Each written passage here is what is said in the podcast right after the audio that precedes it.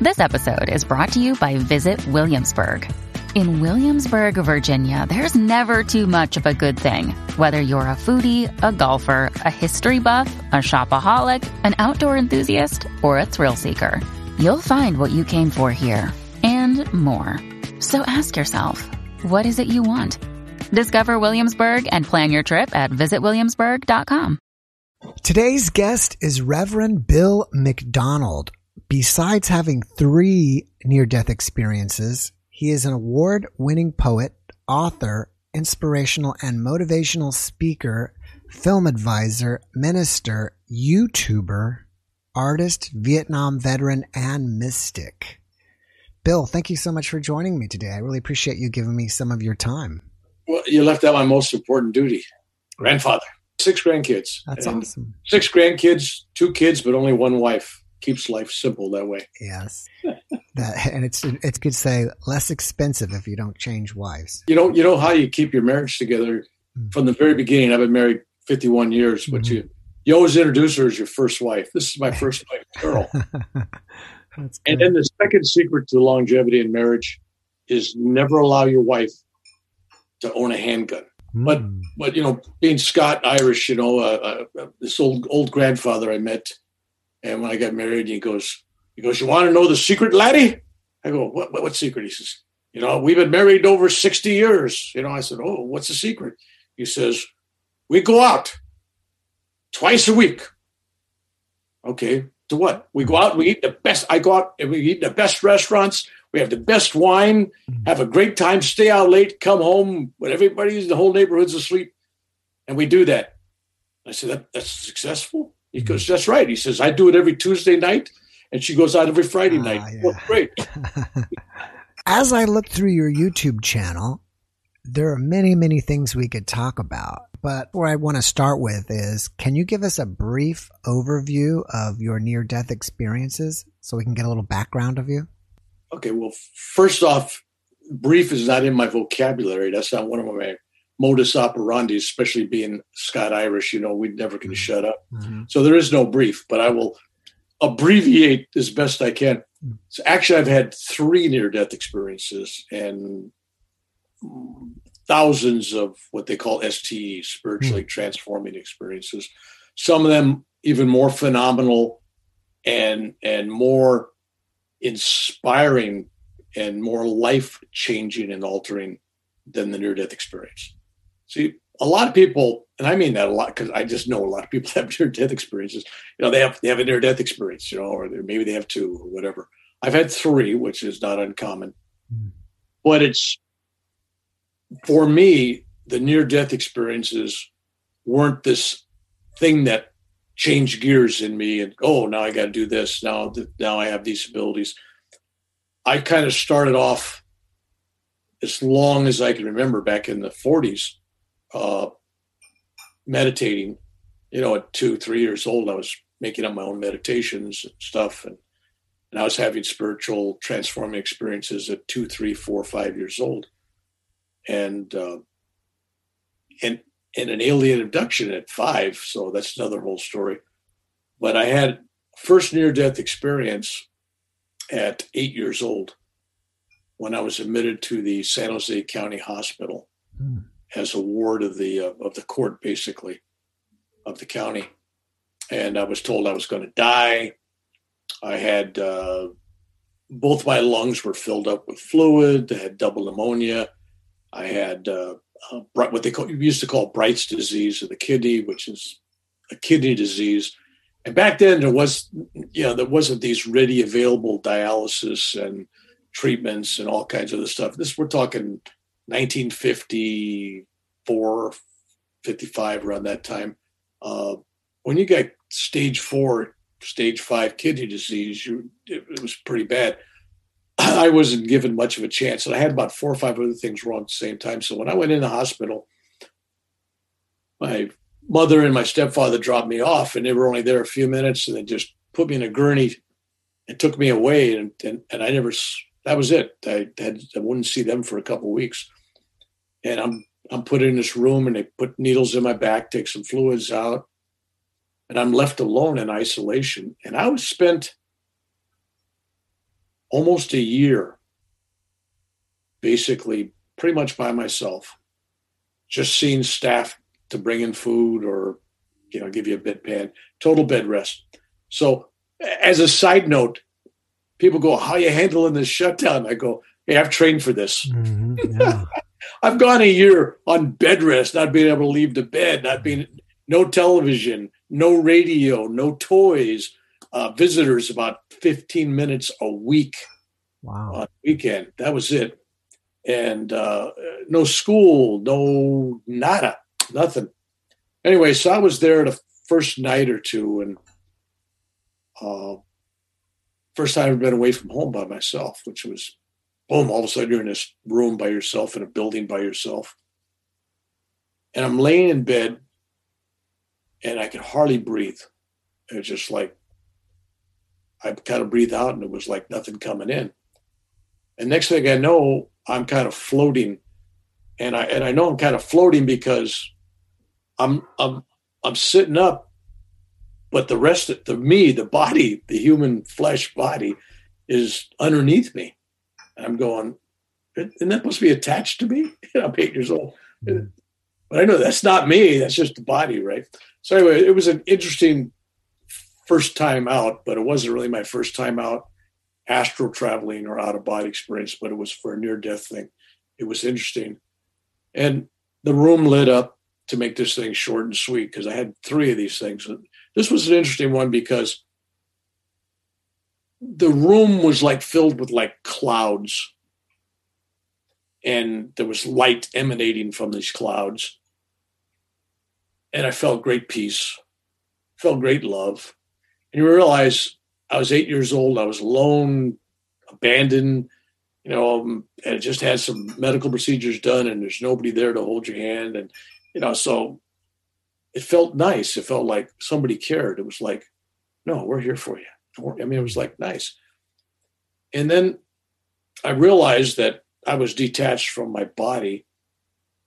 And at that age, I'm thinking, well, can I go back to it or can I leave? You know, what, uh, you know, it wasn't a big thought process. It wasn't like now uh, and later in life, he could make it. It wasn't like I'm going to have to think about the decision. I'm just thinking, well, that's interesting. But then what happened was when I'm enveloped in this cocoon of love, I get this panorama. It was like somebody showing videos on a screen of clouds because you know the images were on these clouds and it was a rollout of major events coming in my life in the next 50 years from that point so hmm. i was eight and a half and I'm seeing stuff all the way up to almost 59. As it turns out, I didn't know that at the time, but as it turns out later, I'm going, oh, that's right about now because I reached that point. And we'll talk about that. Mm-hmm. Uh, so I saw who I was going to marry. I saw myself in a war with helicopters. Didn't know I didn't know what Vietnam was. I mean, mm-hmm. 19 early 1950s, an eight year old I had no idea what Vietnam was. You know, I didn't know what a Huey was and I didn't have them.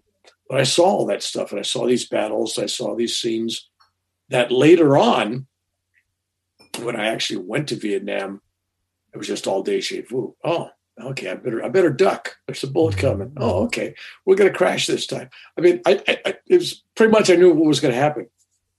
So, but I but I saw my children. I saw where I was to live. I saw the jobs I was working on. I saw these miles markers in my life. Hmm. And so I knew at that point when I'm seeing all that, that obviously I'm going back to that little body laying there. Uh, I'm not going to die.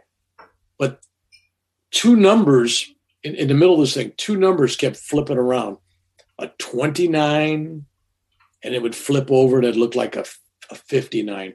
You know, a two can look like a five if it flips right. Yes. So it was kind of doing that two to a five thing and would go 29, 59. And I didn't know what that meant at the time. I thought, well, maybe that's when I'm supposed to die 29, maybe 59. And then at some point, about 15, 20 years ago, somebody told me, oh, don't you know Saturn comes every 29 years? When you're 29 and when you're just about 59, Saturn changes and you're, it's kind of like a spiritual rebirth. You know, it's like a death and a rebirth. Saturn comes into your life. And I didn't know that. So I didn't, I didn't know which one of those it was. Hmm. But that leads into uh, my second uh, near death experience. Because now you got to fast forward from eight years old to the end of this, where I said 50 years. Let's go to the end of 50 years. Mm-hmm. So now I'm almost, almost 59. I'm 58 and a half. When I had that had those visions, I was eight and a half. I think it was like October, November. My birthday's in March, so you can figure it out. It's almost a half. And so I was in India.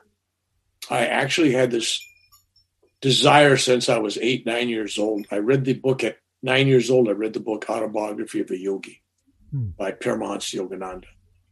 If, if, if anybody listening to this or watching this has not read that book, uh, don't consider yourself a seeker until you've read that. Mm-hmm.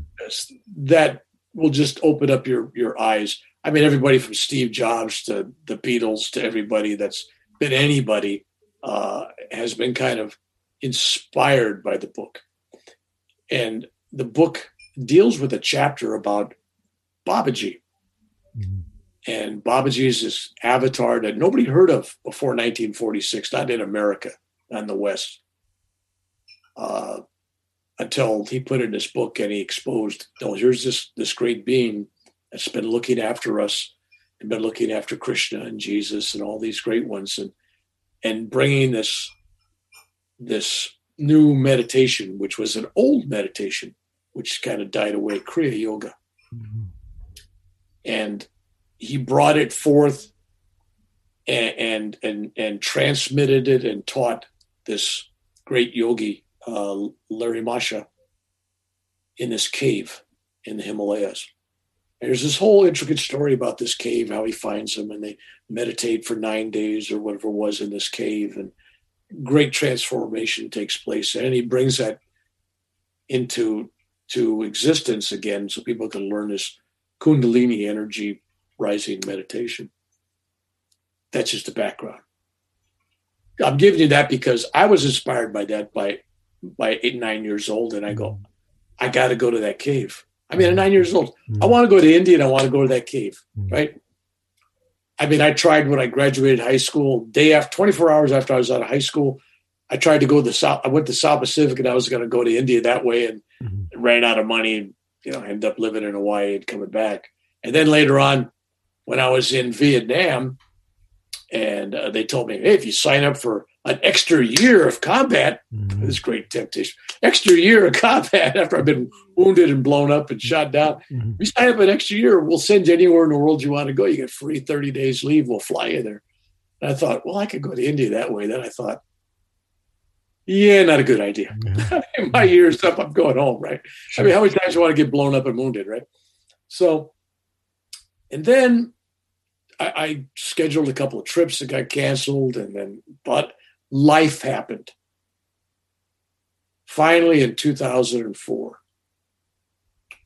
I went with a buddy, and we flew to India, and I just I started a 10,500 mile journey around the country of India.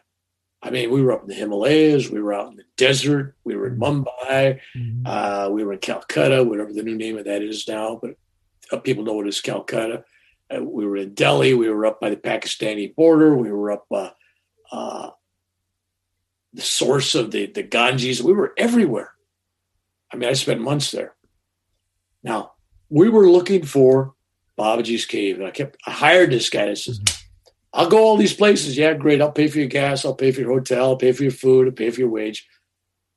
But I got to get to this area where this thing's at. I didn't know much about it.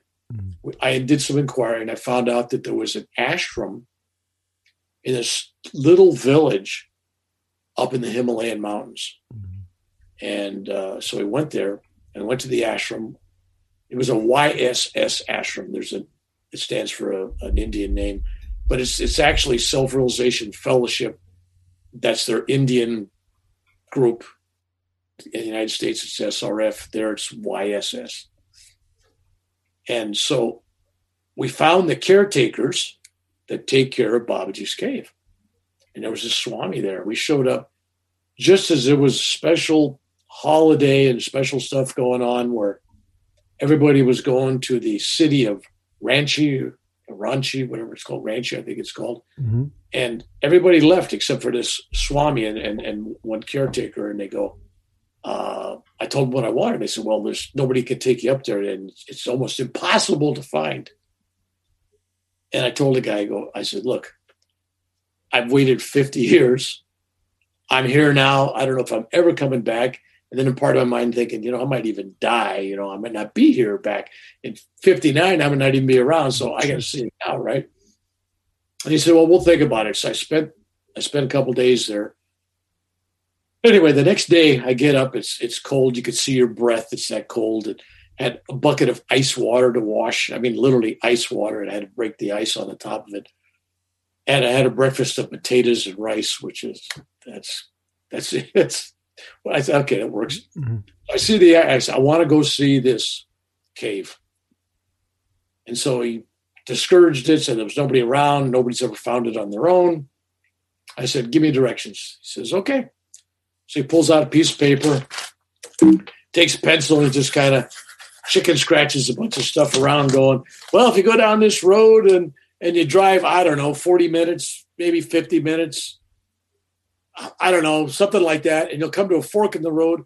Maybe it's just before that or just after that. There'll be a road off to the left. Don't take the first one you see. Maybe take the second or the third one. I mean, that was the kind of directions. It was like, wow. My driver's looking at me like, what? And then he says, then once you get there, there's there's all these trails, but the one that's marked, take that. That'll take you to the top. And and and and then if you want to go, here's the keys to the to the gate because they lock it up and and they got a temple there and everything. And he says, if you could find that and be back here by five thirty tonight, this is early in the morning, because I locked this ashram up, and you'll have all your your your your, your bags and everything will be locked up, and you'll have to stay at a hotel. And I said, okay, we'll do it. He says, you can find it, and he laughed. Right? And I said, I'll find it. So my driver's looking at me like I'm crazy. He looks at the Swami, and the Swami goes, Anyway, so we leave, we get in the car, we drive down the road, we drive about 40, 44 minutes. I go, stop, look around. Okay, if we come to another dirt road, take it. We did. Mm-hmm. Then we got that, and then we come to another place. I said, well, take that. Anyway, we had to park it on this road because the road ended. It's a good time to stop when there's no more road. Yeah. And uh, I see all these cow trails, animal paths going up this mountain, and it looks like any one of them could be the trail. You can't tell a people trail from a cow trail. You know, it's like winding up this. We're talking about the Himalayas, right? We're talking about this hill, right? And then I look over the side of the road where we parked, and there's the sign, Babaji's Cave with an arrow pointing up, but somebody picked it up and had thrown it. So you didn't know which hill, which trail it was from. You didn't know which way the arrow was, you know, pointing. Mm-hmm. so there we were. So I said, well, we'll take that one. So we get on there and we start hiking, and we're totally lost. I realize at this time I was suffering. I had a problem I was having since Vietnam. I got blown up in Vietnam by a by a rocket, mm-hmm. Chinese rocket, and about twenty feet in the air, and I landed on my forehead, snapped my neck, my back, and it knocked me out. Mm-hmm. And I had a, a, super concussion that was never treated. I don't even know how you treat a concussion, but it was never treated, uh, never taken care of and over the years, it progressively got from migraines to having seizures. Mm-hmm. And I was having lots of seizures. So that was one problem. And then I was having heart problems. I mean, I was having heart attacks and stuff and you know and and then i got dysentery while i was there the first three weeks i lost wow. 26 pounds in three weeks in india wow. uh we don't want to discuss how yeah but I'm walking this trail with the same problem, so I had to take detours. And anyway, and in the detours, there's something like poison oak, poison ivy there. I don't know what it's called there, but you go out there and you touch these things and you get the, the just like just like uh, poison oak rashes, right? Big lumps everywhere and you scratch and had them all over everywhere, right? So I, didn't bring any water. I didn't bring any food. I was wearing just a t-shirt, uh, no matches, no flashlights. No, mm-hmm. I mean, we're not prepared for anything. Now we're getting up in some height and it's getting cold. And the shadows from the, these tall mountains, you know, early in the afternoon, you're getting a shadow cast because the sun's just a little bit lower. And this was like October. So it's a little lower. And so we're, we're in cold dark, you know, shade darkness. I mean, it's still light, but it's cold. Mm-hmm. Finally, after being lost several hours, we finally see that at the top of the hill there's a chapel, a temple. We go up there, we got the keys, we unlock it, it's Babaji's temple they built. So we know we're the right place. Mm-hmm. Go inside, I just lay down, and my heart is going boom, boom, boom, boom, boom, boom. I mean, I can tell I'm having problems, right? I'm lightheaded. Mm-hmm. And it's not a spiritual experience. This is a physical experience. I'm having problems. Right. So meditate for about half hour to rest because the cave, according to what the guy told me, is another couple hundred yards uphill, you know, real windy up this hill. I mean, like practically straight up. And so we we go up and I'm my heart is killing me. We finally get up there and they got a like a like bar like a like a jail. There's these bars, iron bars coming down. They had to put an iron gate to keep vandals and people out of this cave. I mean, even in India, where we respect these sacred things, people go in there and they were chipping away the rocks. This is from Babaji's cave, and then they would sell it. this is from Babaji's cave. I mean, you know, mm-hmm. this crazy stuff, right? Mm-hmm. So we had the keys. We opened up, and we had the entire cavern inside to ourselves. And before before I left, I sat down on my computer and I typed up a list, number 10 indicia, small letters. Everybody that I wanted to pray for on my trip to my first trip to India. I didn't know it was to be my last trip, the only trip, whatever. And so I put everybody on this list family, friends, high school buddies, army friends, neighbors, people that I met, and enemies, mm-hmm. bosses, everybody I could think of I put on this list, and some people I didn't know who the name was. I'd say beggar that I met in some restaurant or on the street corner, and and and a hitchhiker that I picked up. I just I figured God knows who they are, right? So I had all these people in there with little, just a little keynote, so I knew who they were. And so I took this list with me to the Ganges, you know, by the you know the beginning of the Ganges, and the various holy places downstream, and I took it to uh, uh, to, to, the Dalai Lama's place uh, where he was at. I took it to, to, all the main spiritual hubs and temples. But when I got here to this cave, that was the most important place. I took it out. It was like three sheets, two sides, printed, oh. and I mentally mentally read it. Well, my friend's kind of looking at me like, what's, what's this? I said, no, because there was a part of me that said these people are never going to come to this cave ever. Yeah. And if there's a blessing to be had, then I wanted my friends and my enemies and my families and my neighbors and the people I've met along the way to get equal blessing.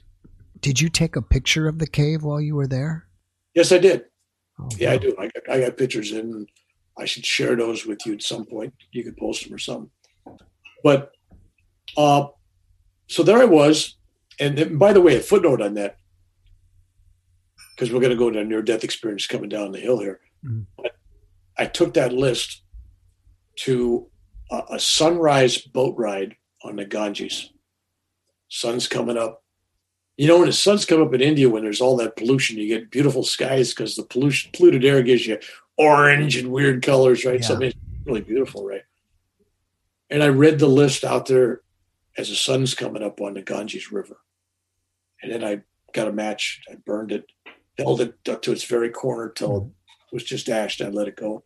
So I actually consecrated that list So it, it, it was end up in the Ganges. So it was just kind of nice. It was a poetic thing. I'm a poet, so I just felt right thing to do, right? I think it's awesome.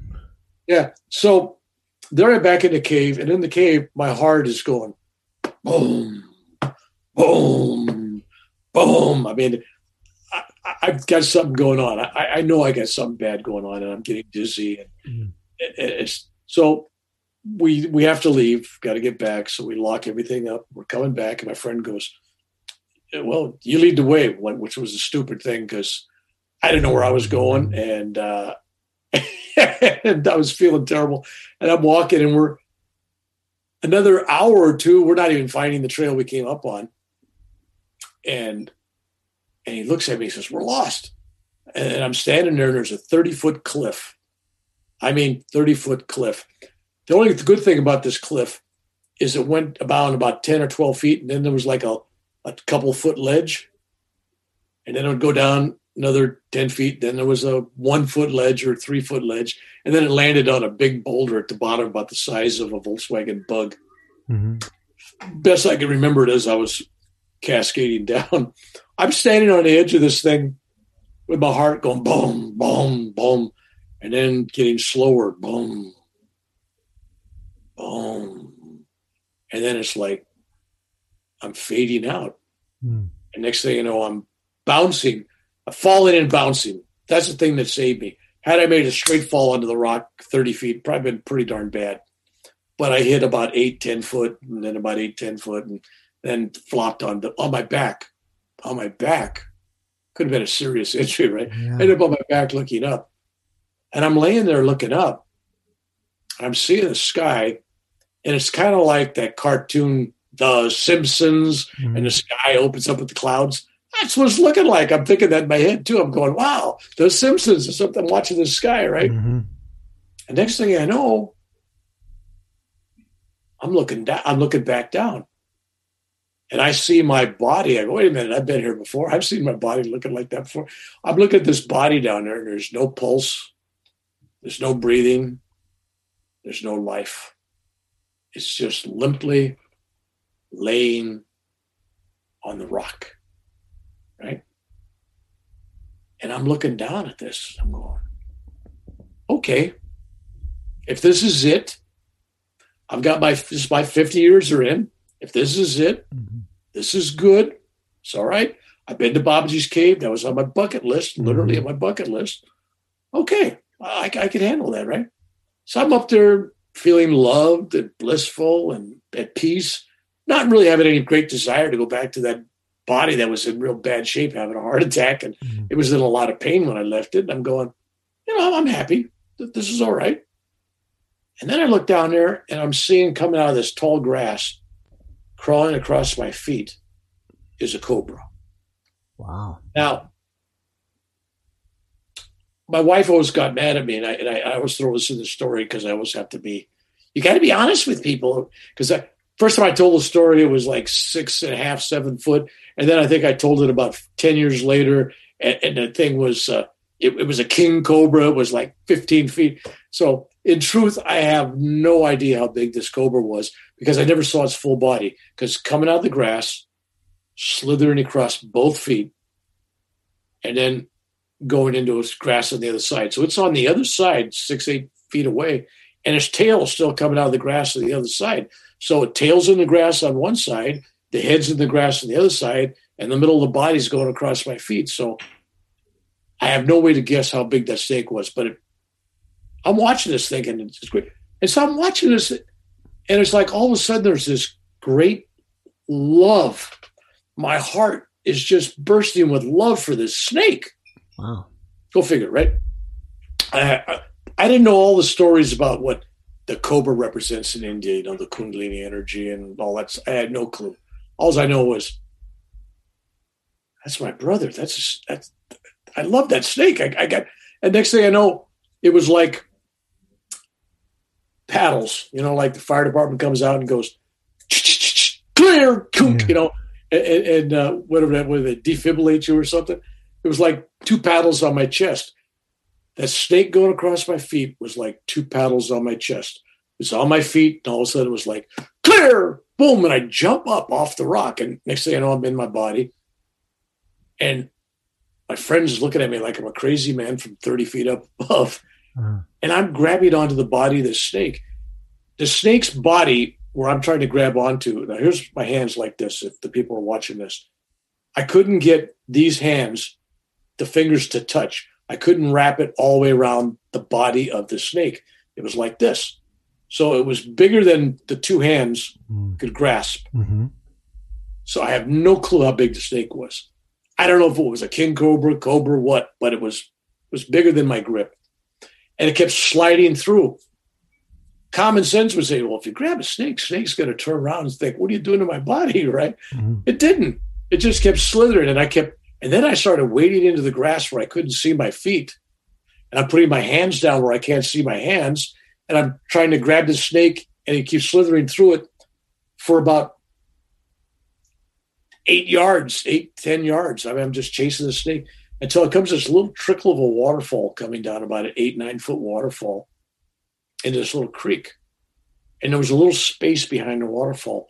And I'm watching the snake just slither into that space. I almost reached in there, but part of me said, nah, okay, he's home. But that would have been really smart, right? I'll reach right there. But why I'm there, we're looking at that. I remember reading in the autobiography of a yogi that after Lahiri Mahasaya had this great experience with Babaji and he materialized this palace, golden palace for him, and then dissolved it. That's a great story in itself. But afterwards, he was told, you know, go go down to the to the creek and wash up, and you know, and in other words, chop wood, sweep the porch, mm-hmm. you know, gather gather water. You know, it's all. So the same things. He went down there and he washed up and everything, and and and, of course, and when I'm reading the book, it was like there was a little tiny waterfall. There's a creek, and I'm thinking that's what I was thinking. I thought, was this a spot that nobody's ever found? Because nobody's nobody has a. They don't know where that's at. Nobody labels it. Nobody says where. They know where the cave's at, but they don't know where he went. I could never find this place again to save my life. I, we found it by being lost Anyway, so then I was thinking about that. So meanwhile, we we we figure, I don't figure, my buddy with me, he says, look, all water flows downstream. We're going to follow it down. We'll, we'll find a house, a farm, a road, something. We went down, we found a farm. We paid these kids a couple, two three dollars. They were happy. Help us find our car. They knew exactly where it was at. I mean, how many white people walk around, park a car up in that neighborhood? They knew where a car was at. So they found us. They got us there. And then we we got back just as the Swami, remember him? Mm-hmm. He was locking the gate. It's that time. We pull up and he goes, Did you find it? And I go, Yeah. And, and he goes, Come on inside. And of course, I'm in there and I got a torn shirt I got dirt all over from the fall. Mm-hmm. I got lumps from the what the the poison, whatever it was, oak or whatever it was. I got mm-hmm. lumps all over. I, I sweat so much. Here's I sweat so much on that hike that I stopped sweating, which now people tell me, no, that's not a good thing. No, no, you're dehydrated. Just that's a bad thing, right? So I was dehydrated, and I had a heart attack, and I had a brain seizure. So all all that happened on that falling off the cliff. Mm-hmm. So I proceed to tell the guy the whole story, blah, blah, blah, detail by detail. And then this woman from Alaska, of all places, she was from Alaska. She was staying at a hotel in town and she was just meditating at the ashram when she was leaving. She heard the story. And then she kept interrupting me. She goes, Mister, don't you know what they say? She said that about a third time. I'm going, okay. Hmm. What do they say? And she says, It is said that those that have the most arduous journey to Babaji's cave have the greatest blessing. And the Swami looked at me and said, You know, everybody walks away and I'm standing there, you know, and it's it's like about 35 degrees temperature. You know, I can see my breath. Mm. And I got a t-shirt on and I, I was chilled and shaking and everything. And I go, and that just warmed me up. I just felt, no, that's good. Mm. Let's go meditate, right? So that was the near death experience. Now here's where the 2959 come in. That was my second near death experience. Uh, before you go there, let me let me stop you and ask you something here. Yeah. Two things. Why was it that you wanted to catch that snake so bad? And two, do you think it's possible that that was Babaji manifesting himself as the snake, leading you to that waterfall? Well, there's an answer to that that neither one of us will know. We perhaps think. And at the time, years later, when I went back to India, let's see, 2014, that was 20, that was 2004. I went back, next time I went back to India was 2009. I went to this ashram and they had all these rooms. None of the rooms had any images or pictures in them. They were all barren. The guru says, I got a special room for you. He puts me in this room and there on the walls, a picture of Lord Shiva with a cobra wrapped around his neck. You know, the, it was just, I go, oh, wow. And he goes, like the guru goes, I thought you'd like this. And then he walked Mhm. away, right? I'm Mhm. going, what does he know that I don't know, right? Anyway, so yeah, it was out of love that I chased that. And I have another cobra story or two to tell after this that'll tie that in. So there I was. That was like October. I was on that journey till just about a week before Thanksgiving. I come home. Now you think a normal human being, after having all that happen, as soon as they got to civilization, they would check in with the medical unit, right? Well, let's go check in and see a doctor. Nah, nah, you know, eh, yeah, I'm okay now, right? You know. Yeah. So I go home, Thanksgiving and Christmas, and then at Christmas around January, I'm still having problems with the heart, but then I got a new problem. Right here, I got a cancerous tumor and a big thing, and I went to the doctor. and Doctor goes, uh, "That's looks like cancerous tumor. We we gotta we gotta operate." I said, "Wait a minute, doc. You can operate on my spiritual eye?" Mhm. and then she laughed because she was an Indian she understood what I was talking about. I, go, I, I just went to India, right, to find the guru on the mountaintop, right? Mhm. And then I come back after having all these beautiful experiences, which we could go into this more. But I come back and the cancer of my soul basically is getting removed. It's like taking the cancer out of me for my spiritual life. It was so symbolic. I thought that was kind of cool. Anybody else would say, oh my God, you're going to operate on, you got cancer. And I mean, what's going on, right? So, in fact, when I got it, I took the bandages off the next day. And my wife, what are you walking around with those stitches? I said, no, I'm proud of it. This is cool, right? There was Mhm. nine stitches. It was just cool. Anyway, another whole story. So a month later, a month later, after having collapsed in my garage, collapsed on my couch, having a heart attack, basically six or seven of them, I'm thinking, yeah, maybe this thing's not going to go away if I keep ignoring it. Maybe I should take care of this.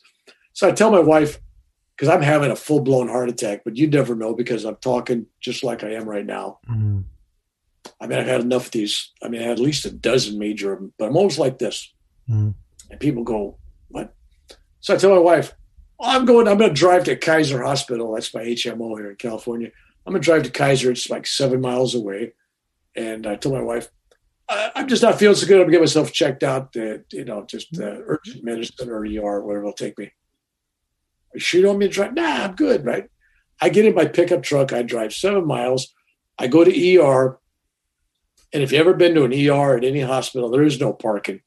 You have to end up driving around the block and down the street to find a place to park and then come all the way back to, Mhm. unless you unless somebody's dropping you off at the you know the, the swinging doors where you go in a gurney. Yeah. So 10 minutes of parking, I come back, I walk inside the building, and there's a line of 18 people in front of me. 18 people. I remember Wow. 18, okay, it was 18 people all standing in line to this nurse to get admitted. So I'm, I'm waiting, I don't know, it's three, four minutes a person, so figure that out. I'm sitting there and I'm still dying. I'm having a heart attack. I get up there and they say, okay, sir, you got, you got, what's the first question they ask you? Not if you're dying. Do you got insurance here? That's the Mhm. first question they asked me. Not are you bleeding? Are you dying? Can you breathe? It was like, do you have insurance? Yeah. Yeah, here's my insurance card. Okay. Then they give you a clipboard. They say, okay, fill out all this pertinent data, make sure you, you know, blah, blah, blah. So I go back, I fill out this clipboard. It's three pages, it's questions. I get into the second line. There's only six or eight people. Finally get to the lady, the nurse. And she takes the clipboard from me and she looks at it and she says, there's a question on there that says, why are you coming in? I said, well, because I'm having a heart attack. What I wrote, right? Mm. She looks at me and she goes, well, we'll be the judge of that. She Mhm. says, how'd you get here? I said, well, I drove my pickup. Oh, yeah, okay. And where'd you park it? I said, down the street.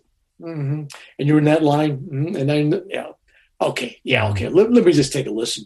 So she takes, she listens. Next thing you know, she goes, my God, you're having a heart attack. And it was like mm-hmm. loud and her voice, get- and she's calling for a gurney and people are coming out and there's bells and whistles and stuff. And I'm going, what, what, what's going on? To, you're having a heart attack. I said, yeah, I know. I, I told you that. Well, you, you don't act like it. I said, okay, I'm having a heart attack. Here I am, right? So I go into this doctor and he's he wants to. He go, oh, we got to do surgery. We got to do this or that. And I go, hey doc, I said, this is really not too fair. And I, and I said, what do you mean? He says, you know, when I was young, because when I had that first near death experience at, at eight, and I got out of the hospital at nine, I became a vegetarian Mhm. only one in the family, right? That was Hmm. just, I knew I had to do something to change my health. Anyway, so I became a vegetarian. I never really, I never drank. I didn't do drugs. I didn't do sugar. Didn't do salt. I didn't eat chocolate. I mean, I was like, I I didn't do any of that stuff. I was clean, right? good healthy diet, meditate. So I'm telling the doctor that. I said, look, I said, how can I have heart problems? How can I have blockages? I said, I mean, I got, I got six decades in uh, of of pure living, right? And, then he looked at me, and this is like February something, and my birthday's in March, where I turn. 59, right? Mm-hmm. So this 58 and just a few weeks left to 58, right? And I was going to be 59. And you remember the 2959, right? Mm-hmm. So he looks at me and he says, You know, had you not taken such good care of your body with your genetics, I would have guessed you'd been dead at 29 mm. instead of almost 20, 59. So there he threw the 29 to 59 out, and I'm going, Oh. And then I started thinking, well, 59 is coming. This thing ain't over Yeah. yet. Right? He wants to operate on me before my 59th birthday, right? And if you believe in astrology or not, uh, when I was born in San Francisco on March 16th, 1946, at one something in the morning, Mhm. there was another guy, another Irish Scotsman born there, a guy named Paul H. O'Brien Jr., and I'm William H. McDonald Jr. It's interesting. Parents didn't know each other, but our our mothers were hospital mates. They had beds next to each other, I guess. And me and him were in cribs next to each other. We were born like an hour or two apart. We didn't know any of that till we met in the fourth grade in a city 45 miles away from San Francisco. I mean, we just had to come up in the conversation. Anyway, so that guy, Paul O'Brien, I figured if anybody shared my astrology chart, you got to be the closest, born the same place within an hour or so of my birthright, same day, everything. Mhm. I mean, even Irish, I mean, everything, right? He died that year. Wow. I just found out about his. I go, oh, he's dead. So I'm in there waiting for this heart procedure, and they're going, oh, this is gonna be, you know, you got to get your stuff in order. You know, we don't know what's gonna happen. So that was my second near-death experience, and that's how the 2959 all related to that. Which gets us to our. If we got time, I can tell you the third near-death experience. That takes place in India again, and and that's most different near death experience. Nobody's had one like that. It's just, and then you got to classify it. Was it a near death experience or was it some real crazy second body experience? I don't know what the word for having a second, a second body is. Because there's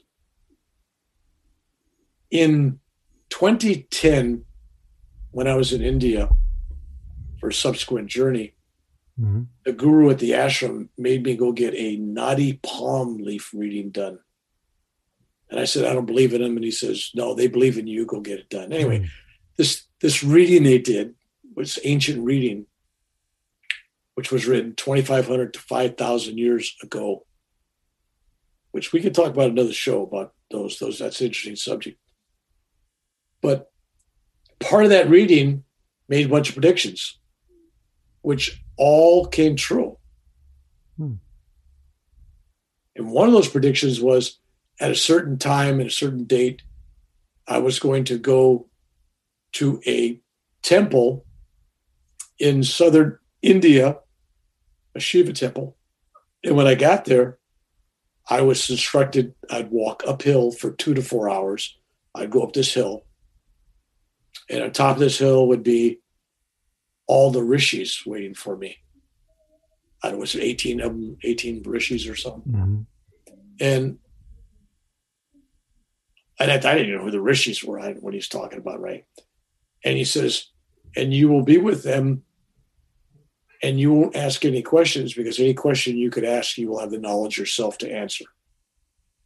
So that was a strange prediction. And then he made another prediction about Babaji, Lord Shiva, mm-hmm. blessing me, getting oil and water on my head from the sky and getting this blessing and chant and all that stuff. So there was some weird, weird stuff in there that had happened up to this point.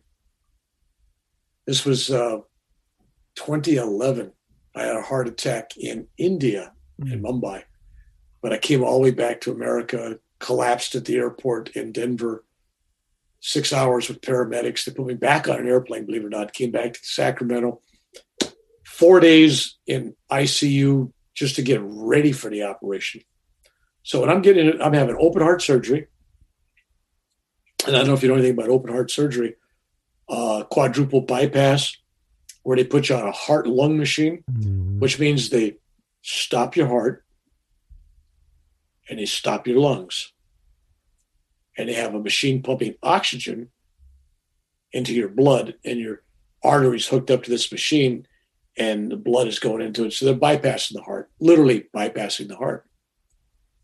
And so they told me that's what they're going to do, and they're going to, you know, cut it down and you know saw whatever, clippers, whatever they use, and then they. This guy with a great bedside manner is telling mm-hmm. me I'm laying on this metal steel cold steel table bare naked, you know, getting ready for this guy to, to knock me out and to do this. And I and I I'm just curious. I'm going, well, what are you gonna do? And his bedside manner is, well, I'm gonna rip your chest open and he shows me these saws and these look like hedge clip oh, wow. clippers, like you get them, you know, like like a tree branch, you know, those kind of things, pruning things. And he says, ah, you know, anyway, and then I'm going to stop your heart and all that oh, that's really great. I needed to know all that. And he says, but then I'm going to have you on this heart lung machine. I said, well, on the heart lung machine, am I going to feel anything? And he says, he says, he says, interesting you asked that question because there's a small percentage of people, you know, one, two, three, four, maybe 5% at the most. Uh, he says there's no real numbers on it, but just a tiny percentage of people feel what happens that once we once we have you on that machine and do all this stuff because we have to cut back on the anesthesia because hmm. you, you know we, we could lose you. So that's a big part of the operation is you're hooked to the machine, right? So you get less anesthesia. So I was one of those people that felt almost everything, but that's another whole story. Wow. So he says, he says, yeah, well, we'll put you out. He says, we're going to be keeping you alive. No, he says, we're going to be keeping your body alive by having this pump pump oxygen into you. He says, so if the pump goes off, you're not alive. Oh, that's good to know. Okay, mm-hmm. great. Hope the power stays on, right? So they count you count backwards from 100 to you get to about 90 something. You forget you're gone, right? I'm gone. They give me an injection and I'm gone. I'm floating out. But it's like like that. Boom.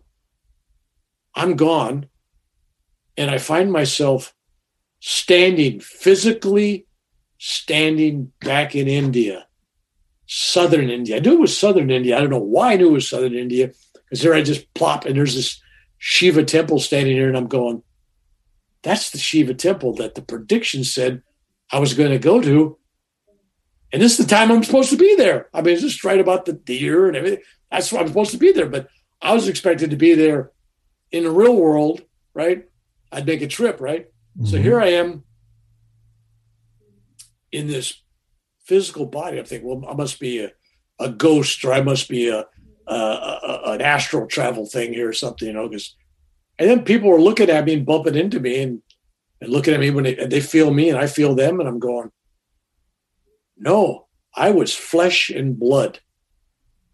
And of course, what uh, the other thing, I think my grandkid asked my grandson asked me a question. He says, "Well, Grandpa, well, if you were naked on the table, did you have clothes on there?" And I go, "Of course, yeah." You know, yeah, this was a good question. But I had clothes on. I got to go. What? I mean, I didn't even think about it until he asked me that question. But yeah, I had clothes on, mm. so it was like, wow. All right, so that's kind of neat. So I start walking, and I walk, and I'm thinking, well, the guy told me it was going to take six to eight hours this operation. Well, what was my instructions when I got this temple? Watch two to four hours uphill. I got nothing else to do. So I walk up this hill. I smell the fragrance of the, of the flowers growing on the hillside. I feel the ground. Uh, I can breathe in the air. I'm even breathing. I mean, I, and while I'm walking up this hill, I'm also feeling hands and instruments and things going on inside my chest in the other body. Mm. It was weird. I'm going 26,000 miles away in another whole dimension. I feeling the operation. Mm. So I keep walking up this hill and then I get to the top of the hill and as expected, sitting on a stump of wood and on a log and on some rocks around a little fire, there's these rishis. I believe there's 18 of them. I didn't count them. Mm-hmm. But whatever the amount, the, all the rishis are there, and I'm assuming there must have been 18. And then there was another guy there. The the original guru that had sent me to get my reading. He was there. Hmm. He's got his arms folded. He goes, Beal. there was this guy there. Uh, Gurnoff was his name. And uh, and I and I stand there and I'm looking at all this stuff and it's just beautiful. It's amazing, right? And uh, and the guru is telling me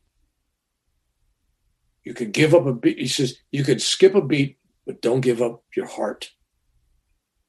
And he kept saying that to me several times during this thing, right? I'm going, okay, it's an odd thing to say, you know. And then these, remember that clouds I had when I was eight years old? Right. They're back.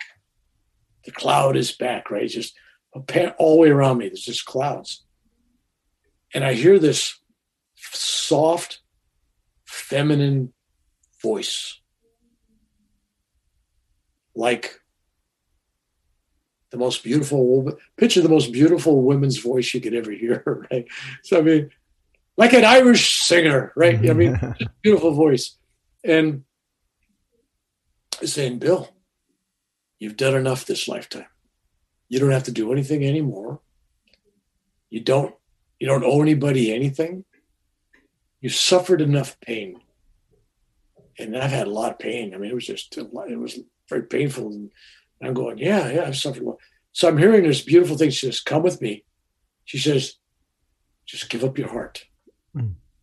I have bliss, joy, peace, love, unconditional for you. It's waiting for you. and and the guru's going, no. You could skip a beat, but you can't go back to this. This is boring. I go, I go. What are you going to do for me? He says, I'm going to give you more pain, and I'm going to give you more suffering than you ever had, because you have to learn to handle that to teach others. I go, he says, no. He says, every time you had pain, you bliss out. Like I, I for example, I used to get, you know, you get my teeth done, you know, and you drill down to the nerve. I never got the shots. I'm just drill it. And the dentist be, oh, you, know, you sure you don't want a shot? You know, and he knows he's on the nerve, right? I just go, do it. so it was just, I just get it out of my mind. But now that now this guru is saying, no, you stick around. I'm taking that away from you. Mm-hmm. You're going to feel everything. Wow.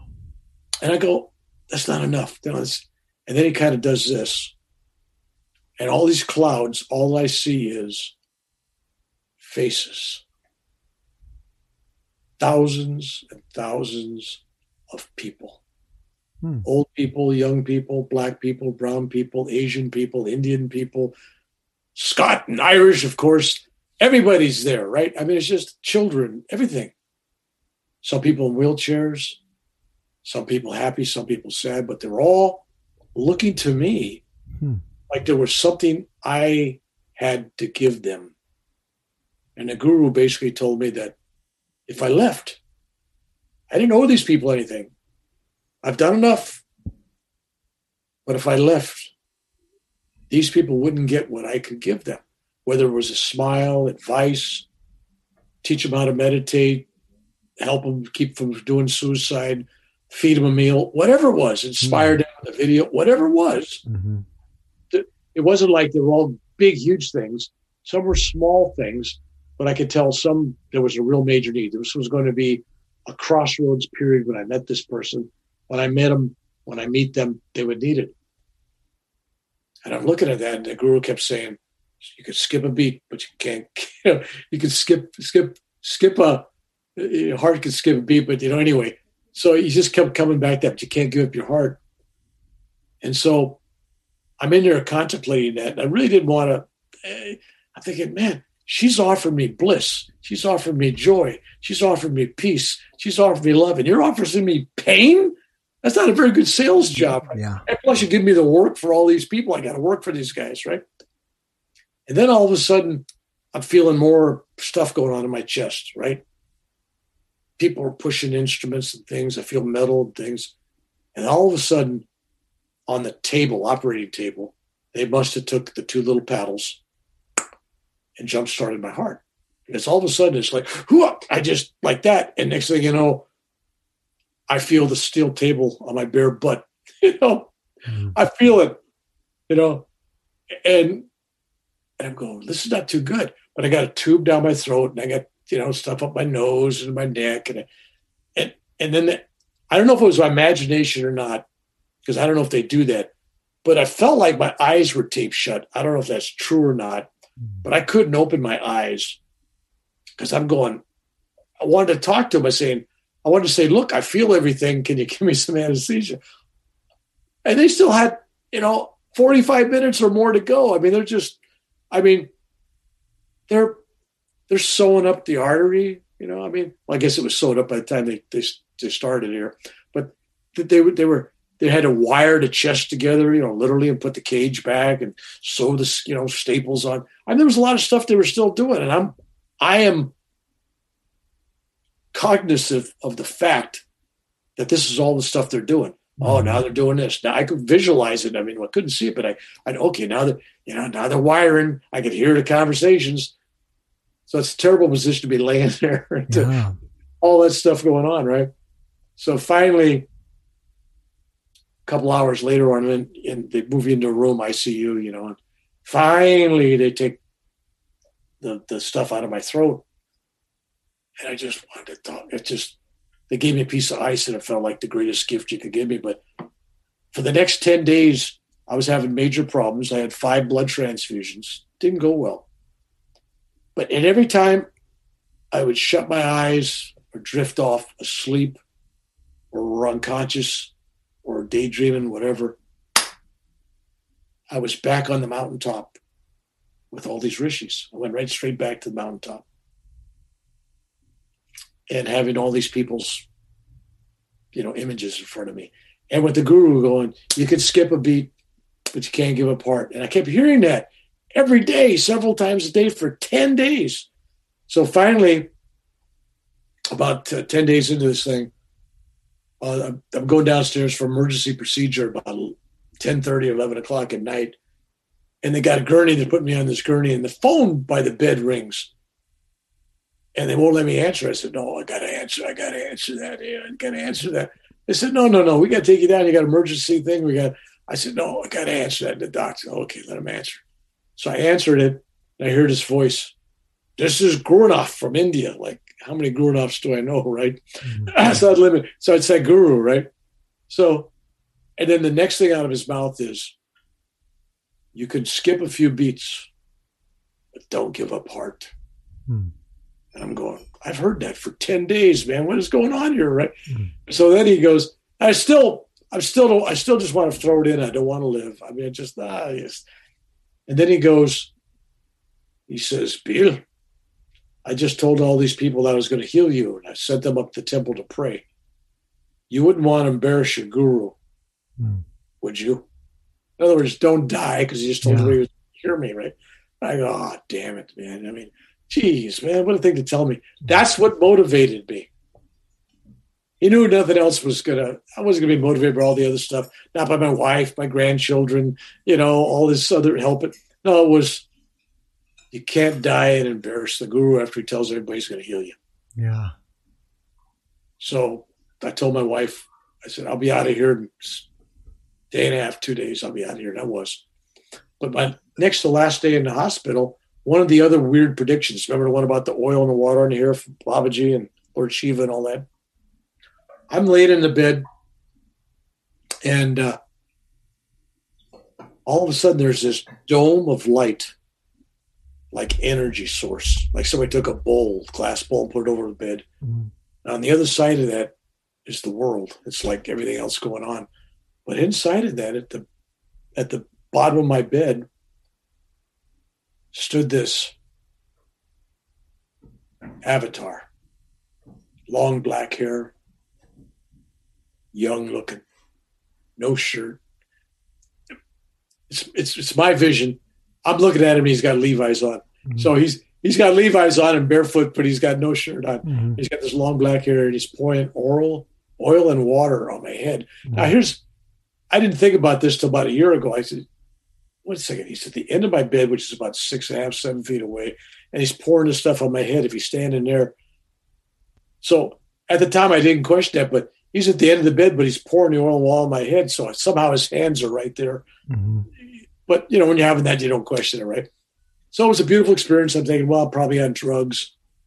And if you can have a delusion, this is a beautiful delusion. But I thought, well, that's interesting, is that's what was predicted, right? That was what was predicted because he was chanting and everything. So I come home from the hospital. My my daughter comes over to visit. She says, I saw the old neighbor David, he, and he uh, he was at the hospital. And uh, I go, no, he, he didn't come visit me. He says, no, he was there yesterday. And I said, no, no. He says he went to your room and he, he walked into the room and you had some young, crazy Indian guy with long black hair with no shirt on, bare feet, was pouring garbage of some kind of salad dressing or water or something on your head. And he was chanting this Indian stuff that he thought was funny. And he started to laugh and he left because he didn't want to embarrass you. And I go, he saw that? Then I told my daughter, and we Mhm. both realized there was a witness to what happened. Wow. So, as with my dream, with you know, you could skip a beat but don't give a part, and then the guru says that. Mhm. And then, as with his experience at the end of the bed, and then this guy verifies that that's what he saw, but he thought it was just some crazy young Indian guy. So, that was my three near death experiences. Those are fantastic. told me to tell brief. That's Yeah. we're just taking over an hour to be brief. So there you yeah, go. I was going to say, well, first of all, those are fantastic experiences, and thank you for sharing with me, those with me. And yeah, we we went right through my hour, so I'm going to have to I'm sorry, you got any questions? That's it. Show's over. Bye. Um, I'm gonna def. I definitely want to have you back. I mean, as I knew just looking at your new YouTube channel, that there are a lot of things to talk about. I mean, I could have many, many segments we, with got, we you. got all the miracles and supernatural stuff happening in the Vietnam War. I want to So, talk. I want to talk to you. trips to India, Yeah. miracles, create, it, unbelievable stuff. Mm, That's a whole show. Yeah. Then there's the rest of my life. And then Right. there's time travel. There's UFO. Uh, yes. I mean, I've Oh, written, yeah, I've written the UFOs down. I've written down time travel. I've written down Babaji. So those can all be separate shows. So There let's let's say this before we go here. I want to help people find you. Um, so what's the name of your YouTube channel? okay, my YouTube channel is uh, Rev Bill McDonald. Okay, Rev Bill and McDonald. uh, I'll send, I, I sent you a link. So if you put that on the body of this, Mhm. someplace how they can find me. And my uh, website, which Right. has links to everything from there. The website's just www. Rev R V Bill McDonald.com. All one word. Rev Bill McDonald.com. All right. Uh, and but if they could they could Google me, I, I come up videos all over the place. Mhm. I got over a hundred and some videos, individual stories, Mhm. interviews, everything. Um, even I find them interesting. yeah, that's great. Do you have a Facebook page? And if so, do you interact? Do you interact with the public, or are you more of a private guy? No, I believe it or not, sometimes I actually give people my telephone number. It depends who they are, what their situation is. Wow, that's great. Uh, I kind of triage the situation. If somebody looks like they they're on the edge, and Mhm. I've dealt with suicides this year, most especially, and and people that are depressed and saved a few marriages, and a few children, and everything else. So I go with my feelings. If I feel like I want to give you more, I give you more. Uh, but I answer. I make it a point to if you write me on my email, contact me. I will respond to you in some manner Mhm. maybe a short message back, maybe a, a conference call, maybe a Mhm. Zoom, maybe a Skype. Uh, Mhm. I will find it. It really depends what I sense. If I sense that you're one of these people that I saw your your image in, I had one the other day. She she just sent me a note. Uh, a lovely lady in Florida. She sent me a note said she saw my video, didn't expect any response back, just wanted to say she enjoyed the videos. And I go, no, I got to contact her. I contacted her and and and talked to her on the phone and, and got things going. And, and she, I looked at her picture on her website and I'm going, I have to help her. Mm. I have to help her. Whether she knows it or not, I have to help her. Mhm. So that's the way it works. So everything in my life is done not logically, not with data, not with two plus two equals four, because in my world, two plus two doesn't equal four all the time. Mhm. Two plus two could equal red. Yeah. I mean, it could be, it does that to, you know, it's, in my world, only thing that's real is love. And since God is the only reality, then God is love and love is God. And, uh, but that's another whole discussion if we want to talk about that. Mhm. So that's why I got over 100 some videos because there's so many topics and there's so many things. There's so much to do. Yeah. There's so little time in the hourglass. The sand is slipping through. All right. Well, Bill, I really appreciate you giving me this hour. Hopefully, soon we can get back together again and talk about another one of these topics. And um, I wish you a great evening and have a great weekend. Same to you, and let me know when you post this up. And uh, for those people out there, if they they will find my email out there, but they don't have if they got a good memory, because most people don't. I don't. Mhm. Huey, like the Huey helicopter, H U E Y, 576. Huey576 at gmail.com. Okay. So that's about as easy as you get. All right, Bill. Well, thanks and have a great evening. Blessings. Bye bye.